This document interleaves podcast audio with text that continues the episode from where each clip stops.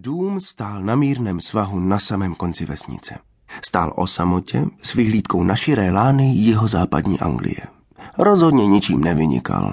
Asi 30 let starý, podsaditý přibližně čtvercový cihlový dům se čtyřmi okny v průčelí, jejichž velikost v poměru k celku víceméně přesně nelahodila oku. Jediný člověk, kterého dům něčím zajímal, byl Arthur Dent. A to ještě jen proto, že v něm náhodou zrovna bydlel. Bydlel tu už tři roky, od té doby, co se odstěhoval z Londýna, protože na Londýn prostě neměl nervy.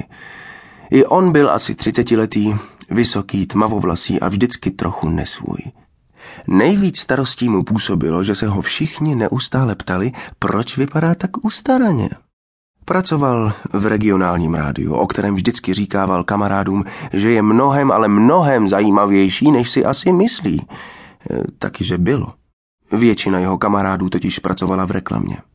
V noci ze středy na čtvrtek lilo, takže ulice byla mokrá a rozblácená, ale ranní slunce zářivě vesele svítilo, a mělo to být naposledy, na Arturův dům.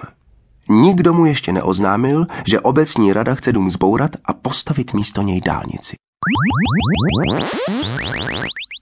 Ve čtvrtek v 8 ráno se Artur necítil zrovna nejlíp. Mátožně se probudil, vstal a mátožně bloumal po pokoji. Otevřel okno, uviděl buldozer, našel pantofle a odbělhal se do koupelny umít. Zubní pastu na kartáček, tak a drbat. Zrcátko na holení, obrácené ke stropu, nastavil ho, na okamžik se v něm objevil další buldozer za oknem koupelny. E, řádně nastaveno odráželo Arturovi štětiny. Odrásal je, umyl se, utřel a odbelhal se do kuchyně najít něco příjemného, co by se dalo vložit do úst. Konvice, zásuvka, lednička, mlíko, kafe, eh, zívnutí. Slovo buldozer mu už chvíli bloudilo myslí a hledalo, s čím by se mohlo spojit. Buldozer za kuchyňským oknem byl pořádný kousek. Civil na něj. Žlutý, pomyslel si a odbelhal se do ložnice obléct. Cestou se zastavil v koupelně a vypil velkou sklenici vody a pak ještě jednu.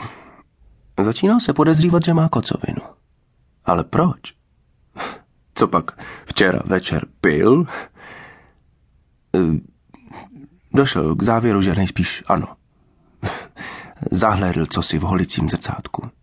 Žlutý, Pomyslel si a belhal se do ložnice. Zastavil se a přemýšlel. Hospoda, říkal si v duchu. Ježíš, hospoda.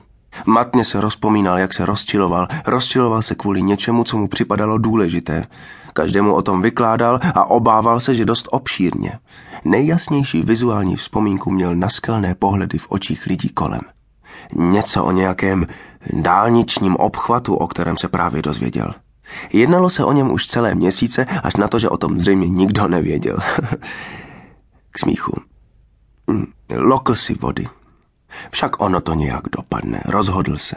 Nikdo přece žádný obchvat nechce. Obecní rada to nikdy nemůže prosadit.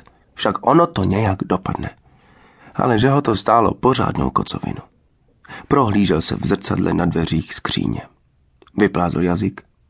Žlutý, pomyslel si. Slovo žlutý bloudilo jeho myslí a hledalo, s čím by se tak mohlo spojit. O patnáct vteřin později už byl venku a ležel před obrovským žlutým buldozerem, který se valil zahradní pěšinou.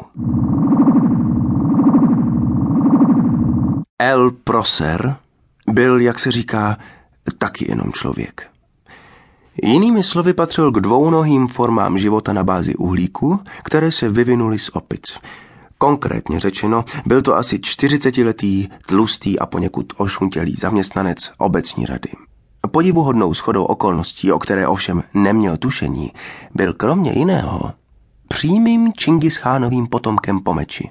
Přestože řady uplynuvších generací a rasové míšení se zahrály s jeho geny natolik, že neměl žádné patrné mongolské rysy a pomocném předkovi nezdědil nic jiného než postavu značně rozšířenou v pase a slabost pro kožešinové čapky. Velký válečník rozhodně nebyl. Ve skutečnosti to byl nervózní